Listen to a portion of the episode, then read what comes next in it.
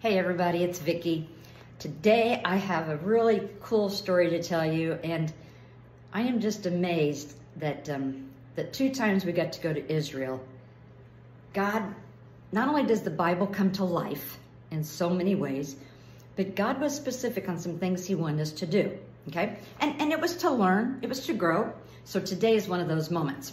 All right we knew we were going to walk part of the Jesus Trail. Now, the Jesus Trail over there, you can start at Nazareth and go all the way up to the Galilee. And there's people that do that, and they go with hiking groups and stuff like this. But the Lord was specific with us. We were to walk this by ourselves. No guide, nothing. All you have is you got these little markings to watch on trees, on big rocks. You never know where it's at, but you'll see a little marking that tells you you're on the right track. Neither one of us had ever done this before, but here we go. First, I want to tell you, just getting out of Nazareth, oh my gosh, I thought I was going to die. Okay, we had our backpacks. Just walking up the steps to try to get out of Nazareth. You had to walk up to get out.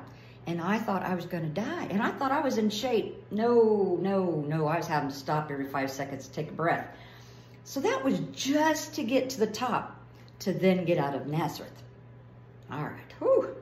So as we were leaving the outskirts of Nazareth, we saw we were following the markings, but then all of a sudden, there was no marking. None. None. And you know, I was freaking out a little bit, and and Richard was trying to keep me calm, and he was trying to look. Well, um, there are people over there that do not like Jewish folks, and they do not like Christians.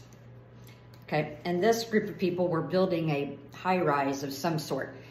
And they had a big mound of trash, big mound of trash. And Richard, I stood in one spot just praying, and Richard took off walking, and behind that mound was the market. So we made it out of Nazareth, all right?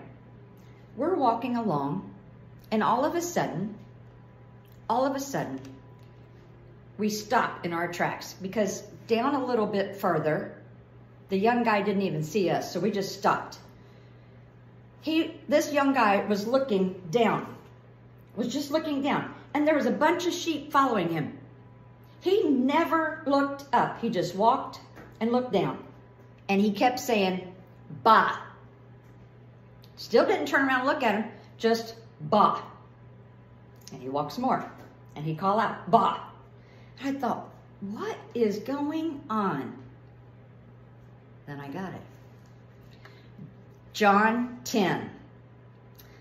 The gatekeeper opens the gate for him, and the sheep recognize his voice and come to him. He calls his own sheep by name and leads them out.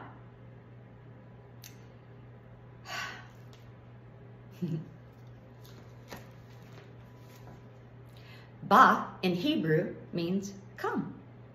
Those sheep knew the shepherd. And without him even looking up, didn't miss a beat. They all walked and followed him, walked and followed him, and he never looked up.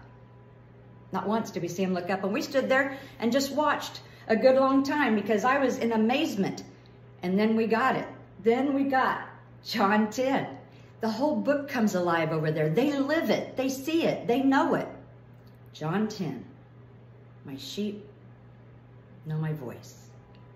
Now, on the flip side of that, I want to tell you, he was playing on his phone the whole time. He was doing this number. And he never looked up, but he didn't have to look up because by just saying ba, they knew his voice, they followed him. Plain and simple. I, I couldn't believe that something happened, you know, over 2,000 years ago was still alive today. and it was the coolest moment ever. I mean, we had just gotten out of Nazareth and already God was showing us things already. So I just wanted to share that with you. Just have a blessed day and just know the shepherd knows you. He knows you and we know him we know his voice, so trust him. Okay? Have a good, good week. Bye-bye.